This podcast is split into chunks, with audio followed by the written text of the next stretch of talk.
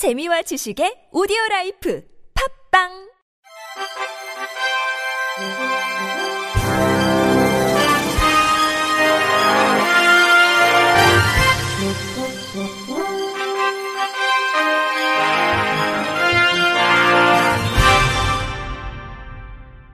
청취자 여러분 안녕하십니까? 11월 10일 금요일 KBIC 뉴스입니다.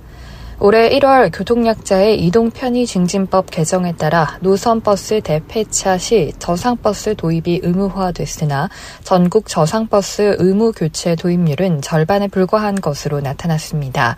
전국 장애인 이동권 연대는 9일 서울 여의도 국회의원 회관에서 장애인 이동권 보장을 위한 실태조사 결과 발표 및 재연 토론회를 열고 이같이 밝혔습니다.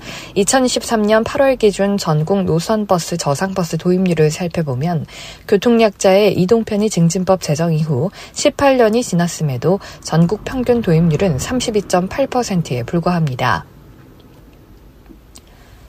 서울시는 저상버스 도입률 65.5%로 가장 높은 수준을 보이고 있지만 이는 마을버스를 제외한 수치로 마을버스까지 포함하면 39%까지 도입률이 떨어집니다. 특히 올해 1월 교통약자의 이동편의 증진법 개정에 따라 노선버스 대폐차 시 저상버스 도입이 의무화됐지만 전국 저상버스 의무 도입 이행 현황을 살펴보면 예외 노선을 제외하고 전국 저상버스 의무 교체 차량 수 5,597대 중 교체 차량 수는 2,909대로 52.9%에 불과했습니다. 전국 장애 이동권 연대 이재민 사무국장은 미진한 저상버스 의무 도입 이행률에 대해 공급이 필요함에도 불구하고 현대자동차와 우진 산전 등에서 저상버스 생산 계획을 세우지 못했고 국토교통부가 이에 대한 관리를 하지 못한 공급 관리 실패의 결과라고 지적했습니다.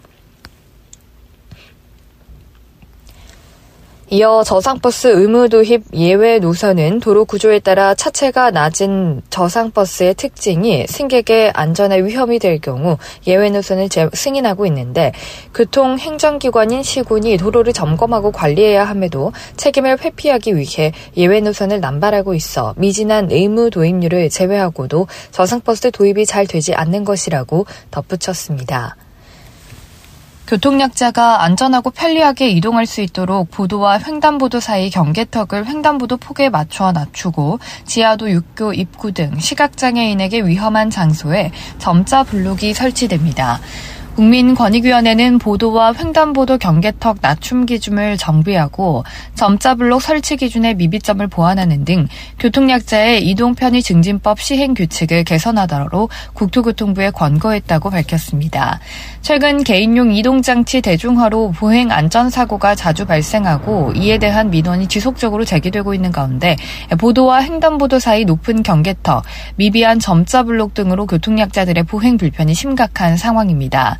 국민권익위는 이런 문제점을 해결하기 위해 국민신문고에 접수된 민원을 분석하고 지방자치단체 등 관계기관의 의견 수렴, 국토교통부와 협의를 통해 교통약자의 보도 통행 시 주대 불편 원인을 파악하고 교통약자가 체감할 수 있는 개선 방안을 마련했습니다.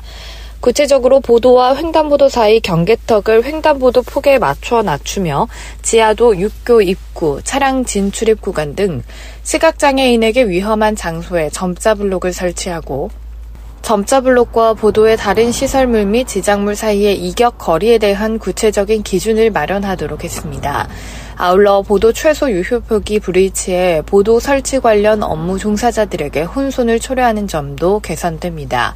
국민권익위 김홍일 위원장은 이번 제도 개선이 교통약자의 보행 안전을 보장하고 도로 관련 규정의 불일치를 해소해 안전한 보행 문화 정착에 기여할 수 있기를 기대한다면서 앞으로도 국민 생활과 직결되는 불편 사항을 해소하기 위해 사회 전반을 꼼꼼하게 살펴보고 문제점을 개선하는 적극 행정을 펼칠 것이라고 말했습니다. 국가인권위원회가 정신질환자 등 특별한 보호가 필요한 수용인에 대한 과도한 보호장비 사용은 인권 침해라고 판단했습니다. 인권위에 따르면 진정인은 본인의 자녀인 피해자 B씨가 A구치소에 수용 중 A구치소장이 보호장비를 과도하게 사용해 B씨의 인권을 침해했다며 인권위에 진정을 제기했습니다. 이에 대해 구치소장은 입소 후 B씨의 잦은 소란 및 자해 행위, 교도관에 대한 공격적 언행 등 등의 사유로 보호 장비를 사용했으며 그 과정에서 법무부의 보호 장비 사용 관련 행정 절차 개선 방안을 준수했고 B 씨의 정신과 전 병력을 충분히 고려해 진료, 약물 처방, 상담 등을 진행했다고 답변했습니다.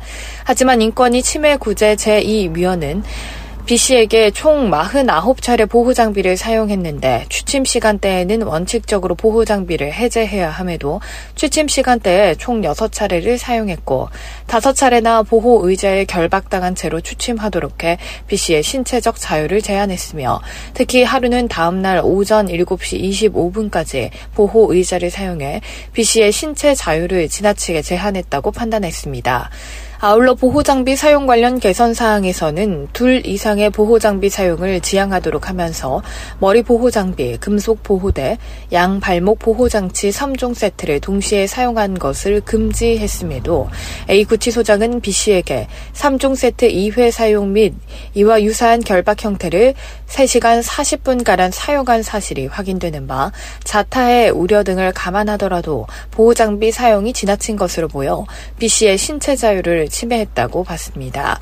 이에 인권위는 법무부 장관에게 정신질환자 등 특별한 보호가 필요한 수용인에 대한 보호장비 사용 시 법무부 교정본부 보호장비 사용 관련 행정 절차 개선 방안이 아닌 보호장비 사용 관련 개선 사항 및 정신질환 수용자 관리 매뉴얼을 준수하도록 제도 개선 방안을 검토하고 정신질환 수용자에 대한 보호장비 사용 실태 점검 및 보고 체계를 마련할 것을 권고했습니다. 또 A 구치소장에게는 수용인에게 보호장비 사용 시 취침 시간대 보호장비 사용 및 셋 이상의 보호장비 등의 사용을 최소화하도록 하고 부득이한 사정으로 취침 시간대 및 셋 이상의 보호장비 동시 사용 시 보호장비 착용 수용인에 대한 건강 상태 확인과 같은 보호 업무를 철저히 하는 등 인권 침해 재발 방지를 위한 대책을 마련할 것을 주문했습니다. 국민의힘 김혜지 의원은 장애 학생에게 적절한 교육 환경을 보장하는 내용을 담은 법률 개정안 5건을 대표 발의했다고 밝혔습니다. 어제 대표 발의한 5건은 장애인 등에 대한 특수교육법 개정안, 초중등교육법 개정안, 교육공무원법 개정안, 기초학력보장법 개정안, 학교폭력 예방 및 대책에 관한 법률 개정안입니다. 그동안 교육 현장에서는 매년 특수교육 대상자가 증가하고 있으나 특수교원 법정 정원 배치율은 미흡한 실정으로 장애 학생에 대한 개별 맞춤형 교육을 위한 제도적 개선이 필요하다는 우려의 목소리가 꾸준히 제기되었습니다. 이에 특수교육법은 개정안은 국가 및 지방자치단체의 임무에 특수교육 교원 확보에 관한 사항을 포함하고 원격 수업을 위한 지원 근 근거가 담겨 있으며 특수학급 등의 설치 기준을 수정해 특수교육 교원의 배치 기준을 법률에 규정해 보다 효과적인 특수교육을 제공하도록 하고 있습니다. 초중등교육법 개정안과 교육공무원법 개정안은 최근 특수교육 담당 교사 및 지원 인력 등의 부족으로 특수교육 현장에서의 갈등이 사회 문제로 대두되고 있어 특수교육 담당 교사 배치 및 지원에 대한 규정을 정비했습니다. 기초학력 보장법 개정안은 장애 학생이 기초학력 진단 검사를 실시할 경우 장애 유형에 적합한 방식으로 실시하도록 해 개인별 맞춤형 교육을 지원받게 하고자 하는 내용이 담겼습니다. 학교폭력 예방법 개정안은 장애 학생의 권리를 충실히 보장하기 위해 교육감이 학교폭력 조사 상담을 수행하거나 학교폭력 대책 심의위원회가 학교폭력을 심의하는 과정에서 장애 학생이 의사소통이나 의사 표현에 어려움이 있는 경우 전문가가 장애 학생의 진술 등을 지원하게 할 수 있도록 했습니다. 김 의원은 차별 없이 누려야 할 교육 현장임에도 불구하고 장애 학생에게는 처음으로 한계를 배우고 차별을 겪는 곳이라며 장애 학생에 의한 장애 학생을 위한 장애 학생의 교육 환경 조성과 장애 학생 학습권 보장을 위해 개정안의 국회 통과에 최선을 다하겠다고 밝혔습니다. 이상으로 11월 10일 금요일 KBIC 뉴스를 마칩니다. 지금까지 제작의 권순철, 진행의 박은혜였습니다. 고맙습니다. KBIC.